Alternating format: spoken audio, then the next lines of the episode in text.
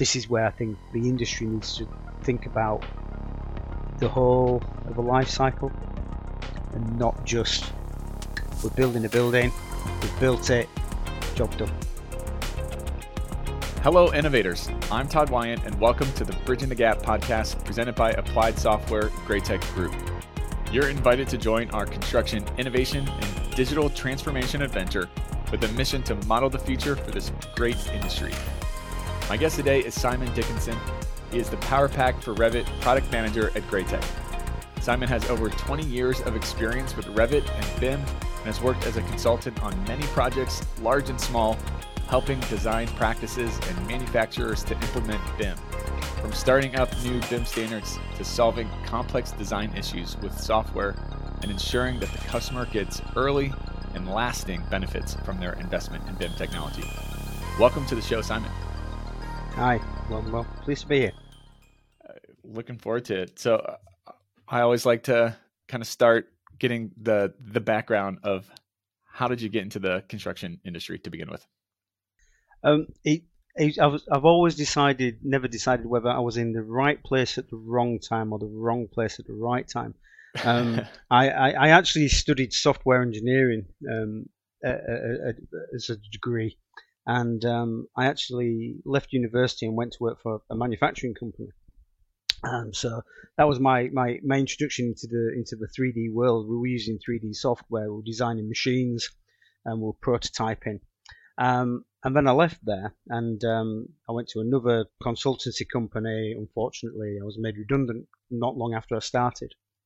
And then I was looking for a job. Now, in my previous life in manufacturing, I'd ended up being the CAD manager for the company.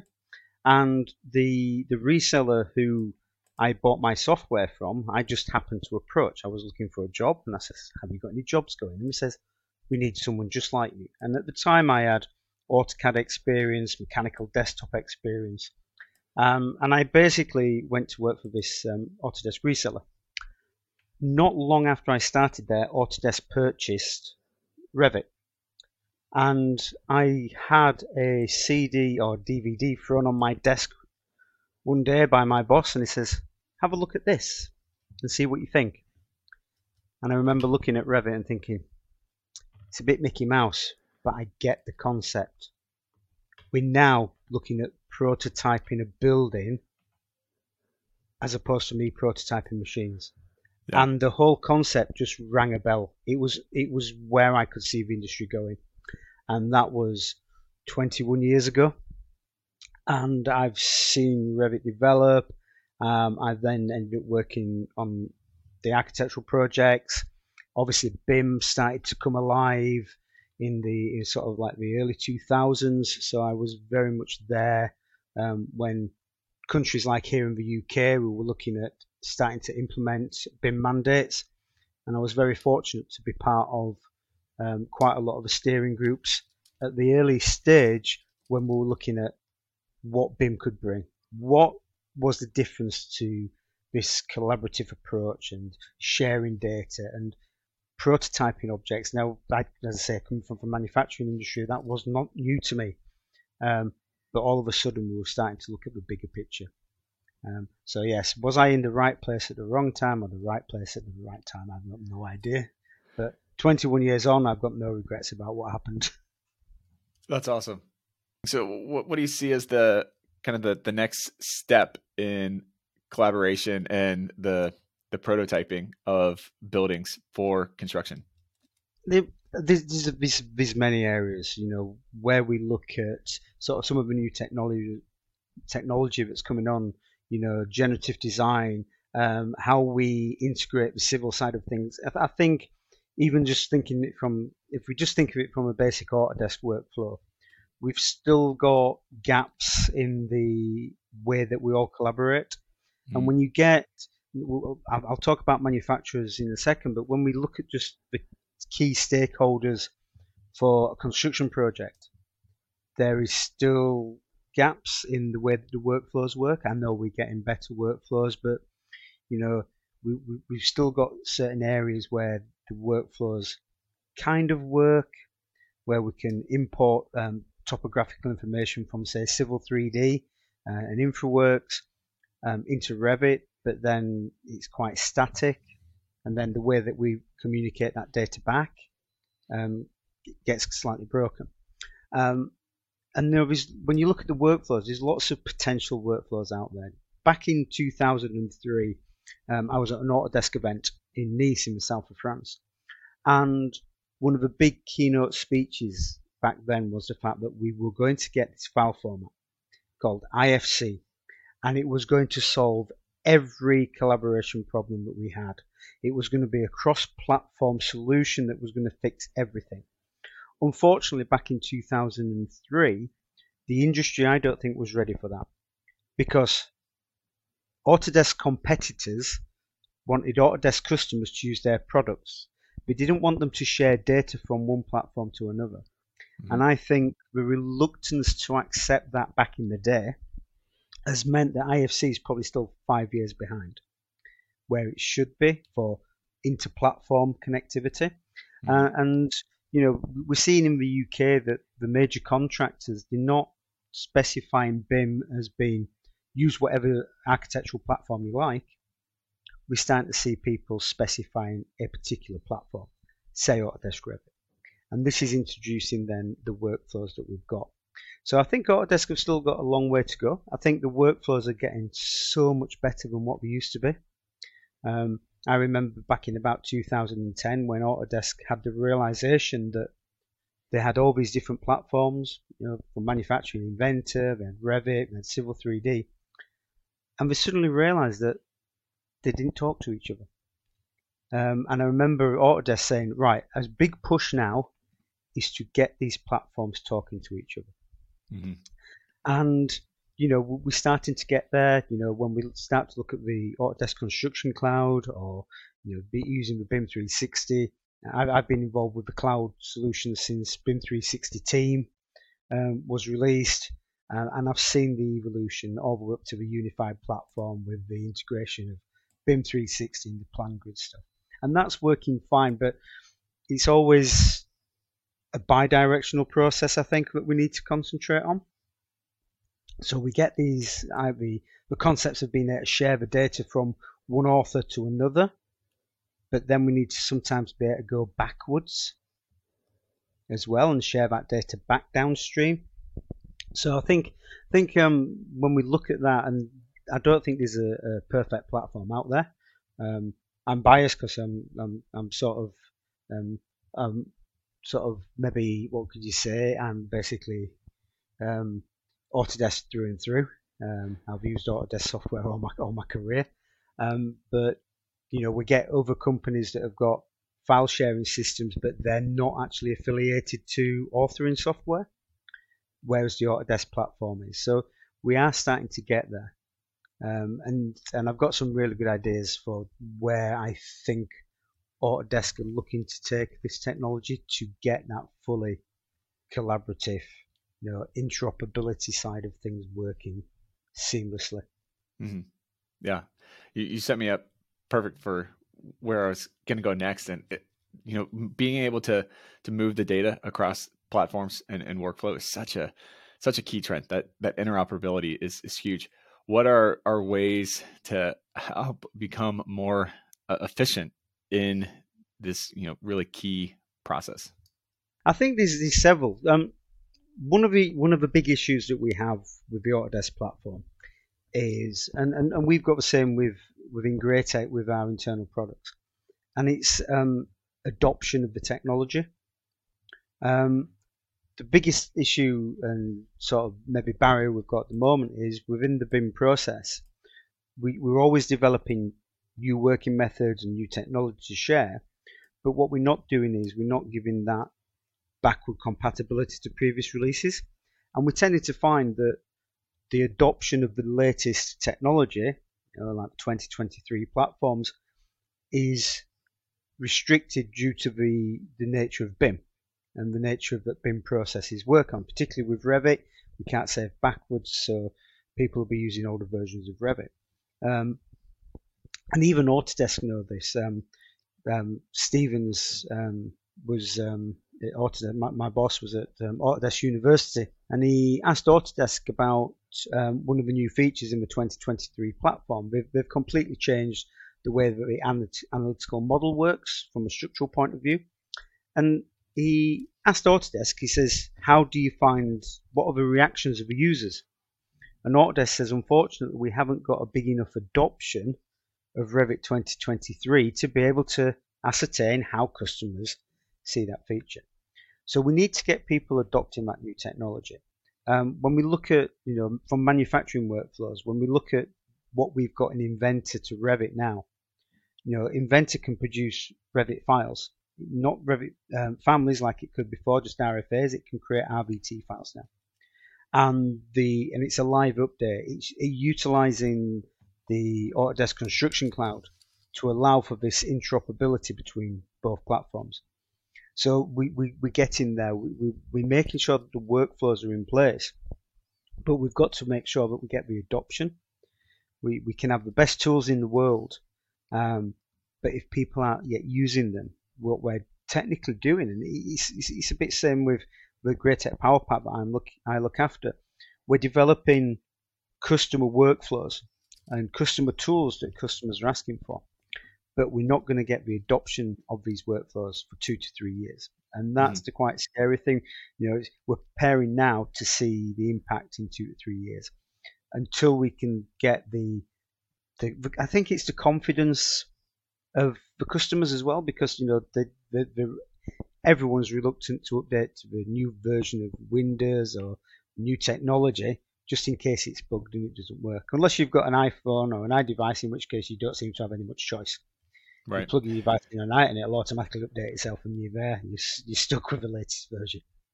Yeah. Uh, so, what are some of the the hurdles then that are standing in the way of creating that greater adoption? And then maybe as a a, a follow up to that, uh, whose responsibility is it to get the adoption?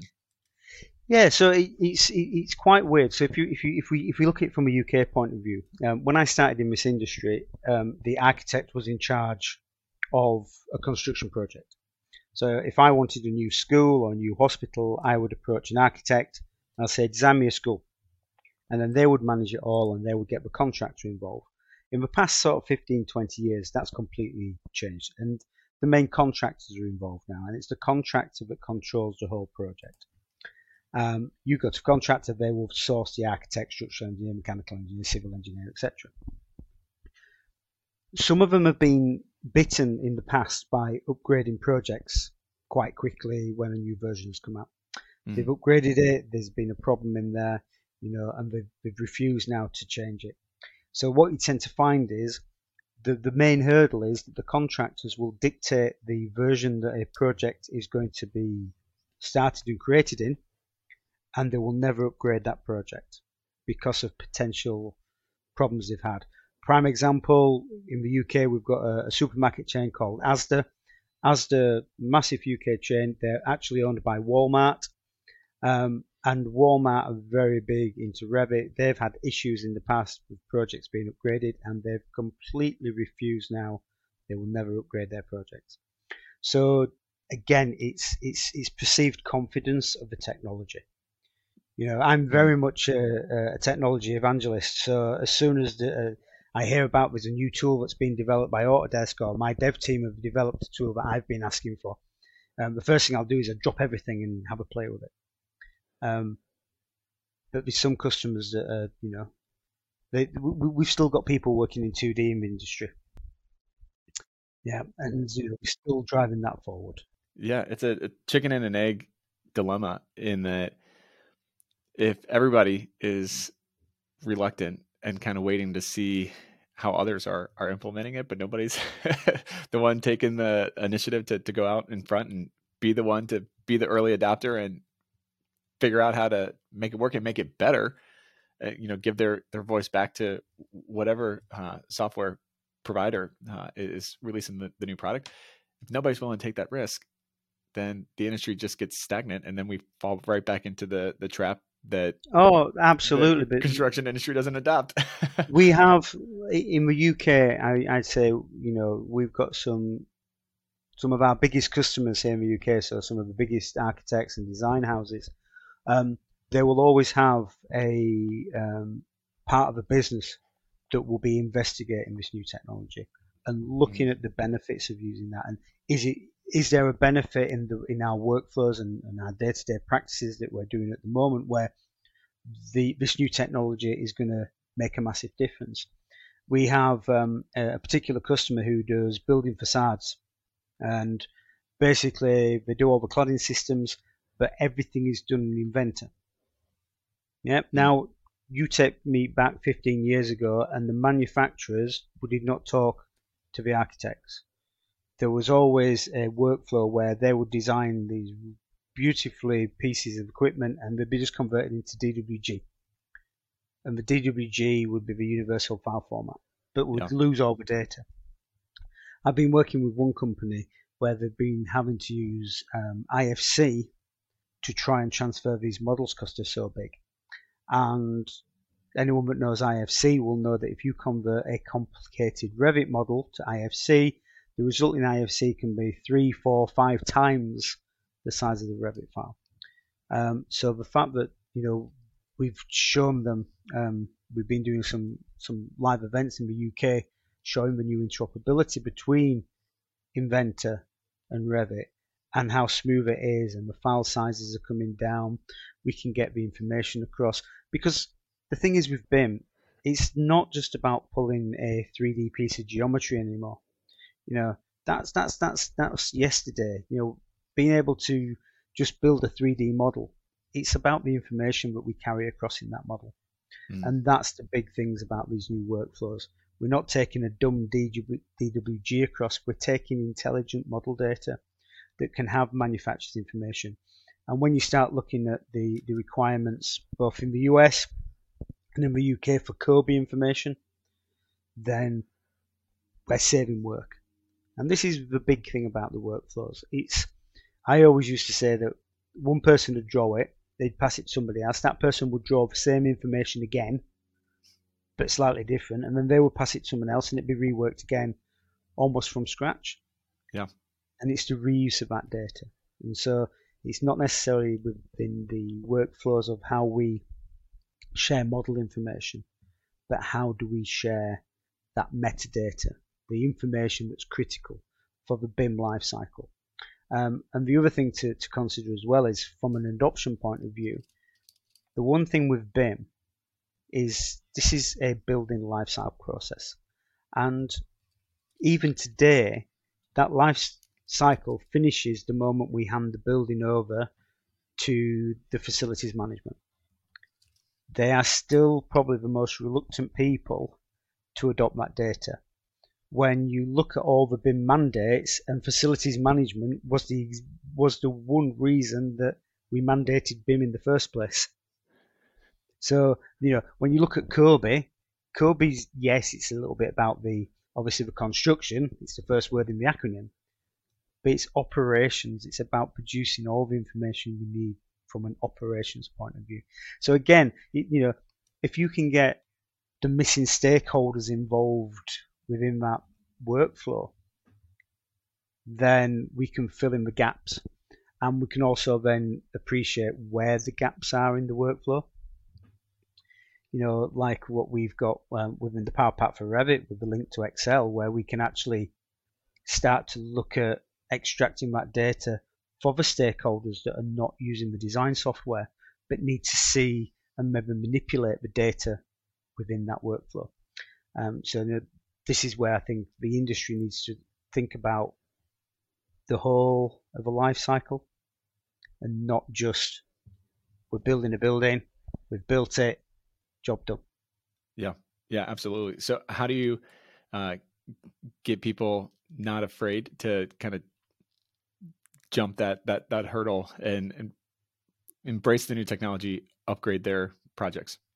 It's showing them. It's basically looking at their workflows and showing them how they can fix the broken links.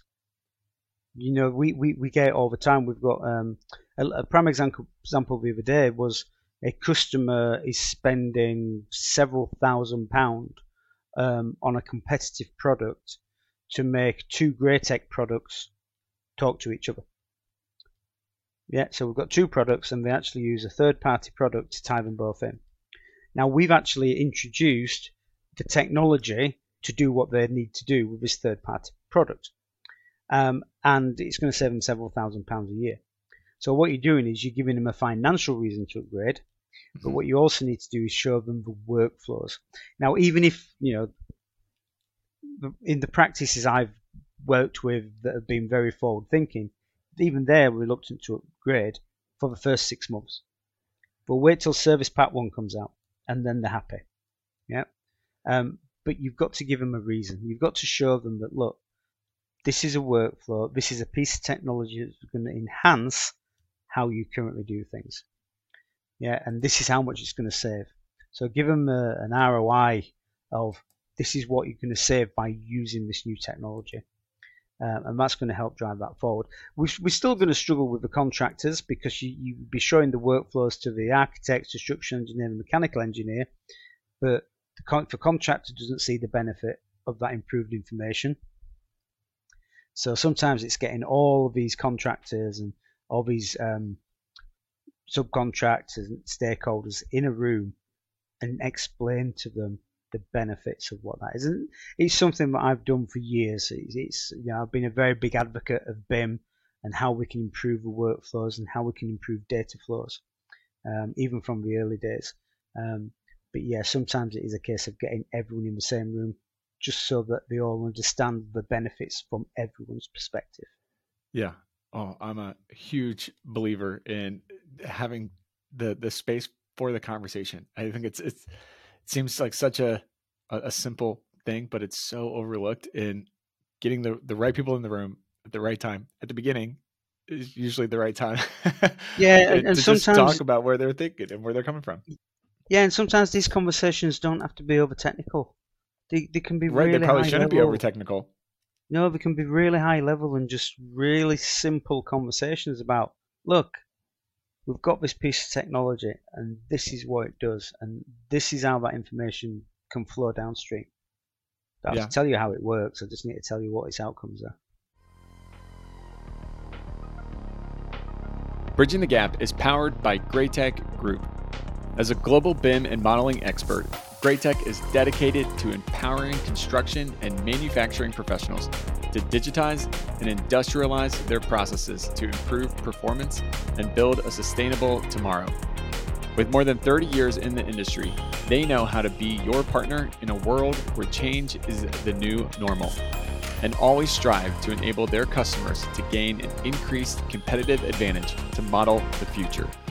Visit graitec-group.com for more information. Yeah, absolutely. So, kind of playing off of this and also circling back to one of the things that you said a few minutes ago on the the rework that is in the industry. You know, the kind of daily repetitive tasks are up plenty in AEC, which opens up so much room for potential. So, how can what what can really realistically be be done to reduce this and, and help increase productivity as a byproduct? Yeah, and I think we we're starting to get there. So again, when we look at modern workflows, we're not working. You know, when I started out doing this, the architect to do all the work they need to do. They've then passed that over to the structural engineer, um, and the structural engineer had, had a complete set of drawings at that point. So we are starting to get out of as we say in the UK, getting out of our silos. You know, we're starting to the whole um, nature for people to talk is there, um, and the fact that we've now got um, things like the Autodesk Construction Cloud, where when we issue um, new information, that new information is so easily checked against the previous information. It's so easy for errors to be detected um, through clash detection or just being able to look at a particular file and, and see what what's been changed. You know, the amount of drawings I would see when you were communicating change and a drawing that said general um, revisions. What the heck is a general revision? It does not tell me that you've moved a door by um, half a foot. Right. That does not tell me that. Yeah, it's a general revision, but I don't know what it is, and and and you know, and, and the same from a structural engineer's point of view. So we're starting to see much better communication between the disciplines. What used to happen, particularly in the UK, you'd take out your indemnity insurance, and then there'd be a battle at the end of that project, and and the project would basically be um, whose fault was it that it went wrong. Yeah, it was always a blame game at the end. So sure. you know who was going to claim the most out of their insurance because they had to have been stitched up by somebody else. The whole concept of BIM and everything and, and being to digitally prototype is we, we're getting away from that. So you know the the ability to see what changes happened, how that change implicates every stakeholder is very very useful. You know, um, being able to avoid problems. We we had um, a big arena in, in Leeds in the UK, which is where near where I live, and the big thing about it was that the contractor um, claimed that they saved 1.5 million pound through clash detection and collaboration. Yeah, one and a half million. You know, it, it's, it's massive number. You know that that. Admittedly, the, the the, the thing is, it actually came in on budget. Did the arena, um, but it would have got it have run over budget if yeah. they hadn't have done that. And and it was it was always one of the things every project ran over. If you look at projects that didn't use BIM, um, from a UK point of view, Wembley Stadium Wembley Stadium was 250% of budget. Cost more than twice. yeah, absolutely huge. It was twice its more than twice its original budget because errors were made and things weren't checked properly. Um, one of the funniest stories was um, they calculated if the tower crane would fit through the tunnel. So there's a big tunnel that leads in and out of Wembley Stadium for when they have concerts, and it was measured up um, and they says, yes, the crane will fit out. What we didn't take into account was the crane was going on top of a low loader. As soon as the main body of the crane was on the low loader, it was too high to fit out of the stadium. Right. So they had to then take the main cab and part of the crane to bits that shouldn't have had to. It wasn't part of a modular construction to get it out and it's just little things like that which you know weren't tested. You know, yeah. um, if we'd have done construction simulation using Navisworks or something like that, then we would have got a clash. We would have seen that. So you know, the whole we are getting better. We are getting better, but it's integrating and, and making sure people understand. You know, the fact that when we look at ACC, um, a lot of customers, and, and this is our job um, as consultants is to make sure that we advertise to our customers the difference between ACC docs, ACC build, and so on, so that we can then make them understand. And again, it, it's adoption of the technology, but I think it's also um, making sure we advertise it to our clients, but more importantly, talk about it. You know, um, as a as an organisation, um, working as a consultant, we are the trusted advisors. Mm-hmm. Yeah, it's not always about us selling a box. You know, as you as you mentioned um, about um, me at the beginning, my job has always been about making sure that what's in the box is used and people get the benefit out of what's in the box. But we have to yeah. advertise that. We've got to educate, and I think education is probably the biggest part of how the whole industry can move forward. Yeah, it's all them hidden features that people are like, oh, I didn't know it did that. Um, and hidden workflows where there might not be an obvious solution, but then you go, well, actually there is, because this does that. And if you if you if you use this tool in a slightly different way to what it's advertised, that's going to give you the information that you need. Yeah. Um, but yeah, it's, it's collaboration, sharing of the information, and it's the willingness to share. Um, in the early days of BIM, I had um, an architect that refused to share the BIM model. Wouldn't share the Revit model because they didn't trust it, so they still basically produced 2D drawings, and that's all they'd issue. which sort of know, defeats the purpose. absolutely, yeah. Uh, which is always interesting to see. Why why are you doing that? Just just give them a 3D model. Right, right. So where do you see the industry moving forward on the the technology front over the the next couple of years? You know, with interoperability coming in and being more critical as well. What does Revit oh, look like in in five years in this ecosystem? Right. So this is the way I see things moving forward, and I'm pretty sure um, Autodesk see this as well. So the cloud is the future. A hmm. single source of truth is the way we need to work. Now, the way I see it is imagine having a single cloud based platform for everybody, and everything you do is in the cloud. So you could be designing a building. We're still going to have gated um, um, document management system, so we're still going to be able to issue. You know, we can do changes and then issue them changes. But I can see it all being cloud based, um, where you're using an interface that you're familiar with. So you'd be using Revit, you could be using Inventor, you could be using Civil. But what you're technically doing is you're working on a single cloud based model.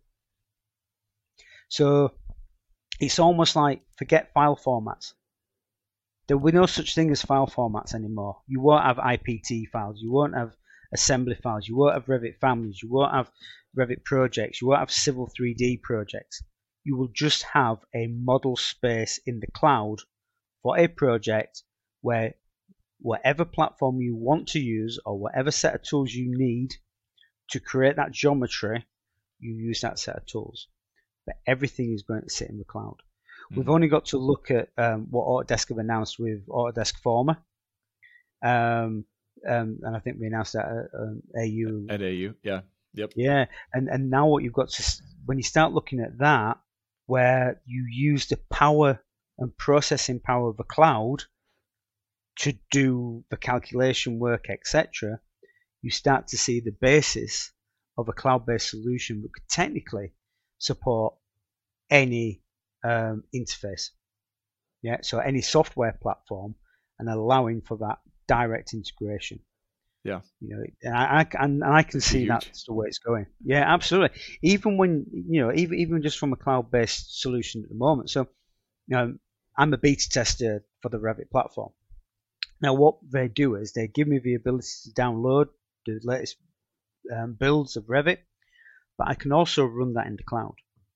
So even where maybe you're not collaborating, but imagine just you know this is going back to the, the, the late 90s when you know financial systems ran on thin clients. So all the processing was done on a big mainframe computer, and you just had a dumb terminal. You know, and we're starting to see that. We, I've got some clients at the moment that will use Citrix or things like that to actually run the software. But imagine able to do that cloud based. Um, and particularly when you look at um, the new licensing systems that are coming in from Autodesk, where you get the um, the token based licensing. So you can right. basically go off into the cloud, you're working. One day you need to be doing some civil work, and it might be work out cheaper than having a collection, but everything will be cloud based. You better work from anywhere. Could even run from an. In fact, I can actually run Revit on my iPad by using the cloud services and the cloud version of, of Revit at the moment. Yeah. So you, you, you completely go um, there will not be a specific platform that you need to have, whether you're running Linux, um, Windows, Mac OS. Um, and I can see that being the way it going. So it'll be complete cross-platform, cross-platform um, usage, um, and file formats will be the thing of the past. Yeah, yeah, the collaboration, interoperability, just to the next level. Yeah, absolutely. We've got it now, but there's always that you know, having to publish to the cloud. Then we go to the cloud when we're using Collaborate Pro, and then we've got to um, create our packages in Collaborate Pro to publish that data so that then someone else can consume it. Um, we'll still have to do that because um, I think the, the, the, concept of working on live models and everyone's chasing the tails because the architect moves a, a wall and the structural engineer goes, what do we do now? And you know, I think we've still got to, to control that and, and, and, issue it um, yeah. in a sensible way. Um, but we know how that works, and you know, introducing them mechanisms into the cloud. Well, we don't need to because they're already there. Mm. Um, but having that data available quicker and faster, you know, um, the, the, Revit models are getting bigger and bigger depending on the project, the, the level of complexity, because people are wanting to introduce. You know, I always used to joke um, with my clients um, back in the, the, sort of mid noughties, um, and I say, look, when you're modeling in Revit, we don't model every nut, bolt, screw. So all the hinges on the doors, we don't need to worry about the screws. I says you can put a bit of information in your family that says this door requires three hinges and there's eight screws per hinge. So we've got 24 screws, so we can put that. I says, but we won't need to, we don't model that, it gets too complicated. But if we then start moving that into the cloud, we've now got the possibility, because we're using Inventor files, to not only increase the level of collaboration, but increase the level of complexity and information that we're actually feeding into these models as well. Sure, sure. So, what does innovation mean to you then? Um, innovation is about looking at mistakes, how we can improve them mistakes. You know, we've only got to look at, um, you know, um, that you know, necessity is the mother of all invention. Um, and that's why we need to look at mistakes. We need to look at where things go wrong and always start looking at how can we improve that. I think trying to, as a product manager, I can come up with toys and tools that I want to see in the Power Pack for Revit, but they're my ideas. So the big thing we've got to do is listen to customers. What mm-hmm. problems have customers have got? What mistakes have customers made in the past? and then look at how we can develop solutions to fix them problems. You know, we've only got to look at how that works when we look at, you know, we've just come out of a pandemic and the way that, you know, the whole world developed vaccines. They were, we were talking about 18 months to two years before the first vaccine was released. It was released in eight months. Yeah. Yeah. But when we look at, you know, how, how the technology has to evolve, it has to evolve through mistakes. Yeah, and you know, a child would never learn to walk if it didn't fall over first. Right. So we that is out what I believe innovation is. It's you know you you can't just come up with an idea which is the best idea in the world. You've got to have a problem to solve. So sure. you've got to have mistakes that people have made. So you've got to find them problems. If you can find them problems, then you're going to find a solution. Yeah, more than agree with that. So how do people find out more uh, of what Power Pack for Revit is, and, and how does it uh, really address a lot of the the topics and, and, issues that we've been discussing? Yeah, so so there's plenty of places. If you go to um, the Graitec website, so if you just actually Google Graitec Power Pack, um, it'll take you to the, the page. Depending where we are in the world, it will automatically take you to the country specific um, website about the Power Pack. Um, so the Power Pack is a, a plugin um, for Revit. It's actually got three three parts of it. Um, standard and professional, which is multidiscipline set of tools, do everything from um, um, giving you a bi-directional link to Excel, which is probably one of the most used tools. Um, we've got a duplicate sheets, um, which has actually been the top used tool for the past 18 months. Um, interestingly enough, Autodesk have actually introduced their own duplicate sheets in, um, two, in 2023, um, but obviously, no one's using that yet, so that's fine. And we're all using the old one. Now, the Power Pack's been out since 2016, so it doesn't matter what version of Revit you're using, um, we've got a version for that.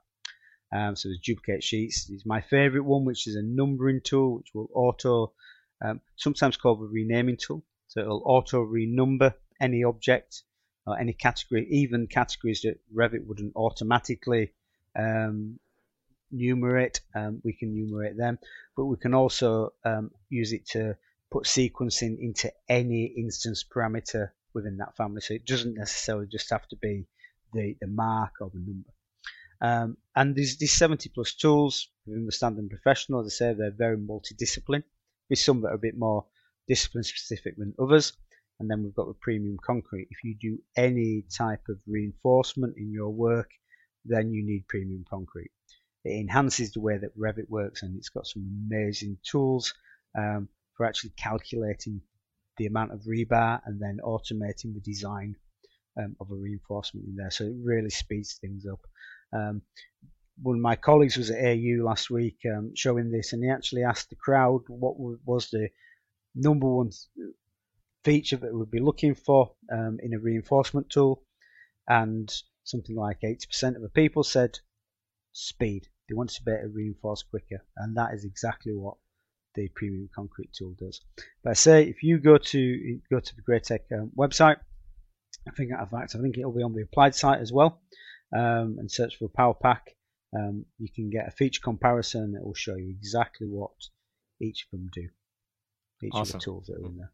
We'll be sure to to put a link in all the the show notes and everything too, so people can go straight from the the podcast description over to the the product information as well. Yeah, cool. Uh, so, final question for you. It, it's one of my favorites. If I could give you all power and you could snap your fingers and innovate one thing in the construction industry, what would you choose to innovate? Ah, that's a really good question. I'm going to have to pause and think about that. Probably a better um, because I, I look at it from a full life cycle. Mm-hmm. The biggest issue we've got when we look at facilities management is how we get the information. Even even today, COBie spreadsheet is a spreadsheet. It's not really the best way. We definitely need a better FM solution. If I could click my fingers, Autodesk um, had a sort of standalone spin-off platform a while ago for facilities management never really took off. But yeah, a better facilities management tool that fit into the whole BIM life cycle so that the data that we're creating from a construction point of view can get straight into the FM software almost as we're designing. So as we're creating that from a design point of view, that data is already available so the FM people can go, I can see how this is coming along but wouldn't it be nice if we had this? And they can get involved earlier in the process rather than just at the handover stage where we go, here you go. And then they've still got a habit of redrawing stuff and recalculating stuff and renumbering things. So better workflow to a nice integrated FM solution. Yeah, I love that. Taking all the the good valuable data that we have on the design side and just carrying that through and being able to leverage. I mean, that's the to me, that's the promise of of BIM. Truly, is being we, able to we, we still yeah continue we, that. We still yeah we still see FM people going out and surveying a building that we've just built. Right. because um, there's a few things there. Because obviously they might want to have better asset numbering, but why can't the FM people be putting all the asset numbers to the items in a building, a school, or a hospital during the design process? these guys need to be involved earlier on, um, but we haven't got the workflows. We get in there, but I don't yeah. think we've got the software talking to each other yet. Right, right. Back to bringing the the right people at the right time to that table. Yeah, absolutely. At the beginning of the process. Yeah. Awesome. Well, Simon, thanks so much for taking the time and coming on the show. You're welcome back anytime. Oh no, thank you very much, Todd. It's been a pleasure. And now it's time for my Todd takes from this episode. First take interoperability is critical. Look for tools and workflows that enhance connection between technology and your workflows. Second take we need to have a plan for successful adoption of technology. It's about gaining the confidence needed to embrace a workflow change. Prepare now for the change you want to occur in the next two to three years. And final take the goal and promise of BIM should be to unite the entire life cycle of a project from design to construction to operations. To achieve this, we need to take time to have a conversation with the right people at the beginning of a project around how technology can enable this ambition. Thanks for listening to this episode. If you are interested in learning more, you can visit our sponsor, Applied Software Graitec Group, at asti.com for more information. You can listen to this podcast anytime by simply going to Apple Podcasts, Spotify, or wherever you listen to podcasts. Also, be sure to check out our website, bridgingthegappod.com. As always, I'm Todd Wyatt, thanking you for joining us on the Bridging the Gap podcast. Keep innovating. Bridging the Gap is hosted, directed, and produced by Todd Wyatt. Edited and produced by Eric Daniel. Bridging the Gap is an applied software production. Copyright Applied Software 2022.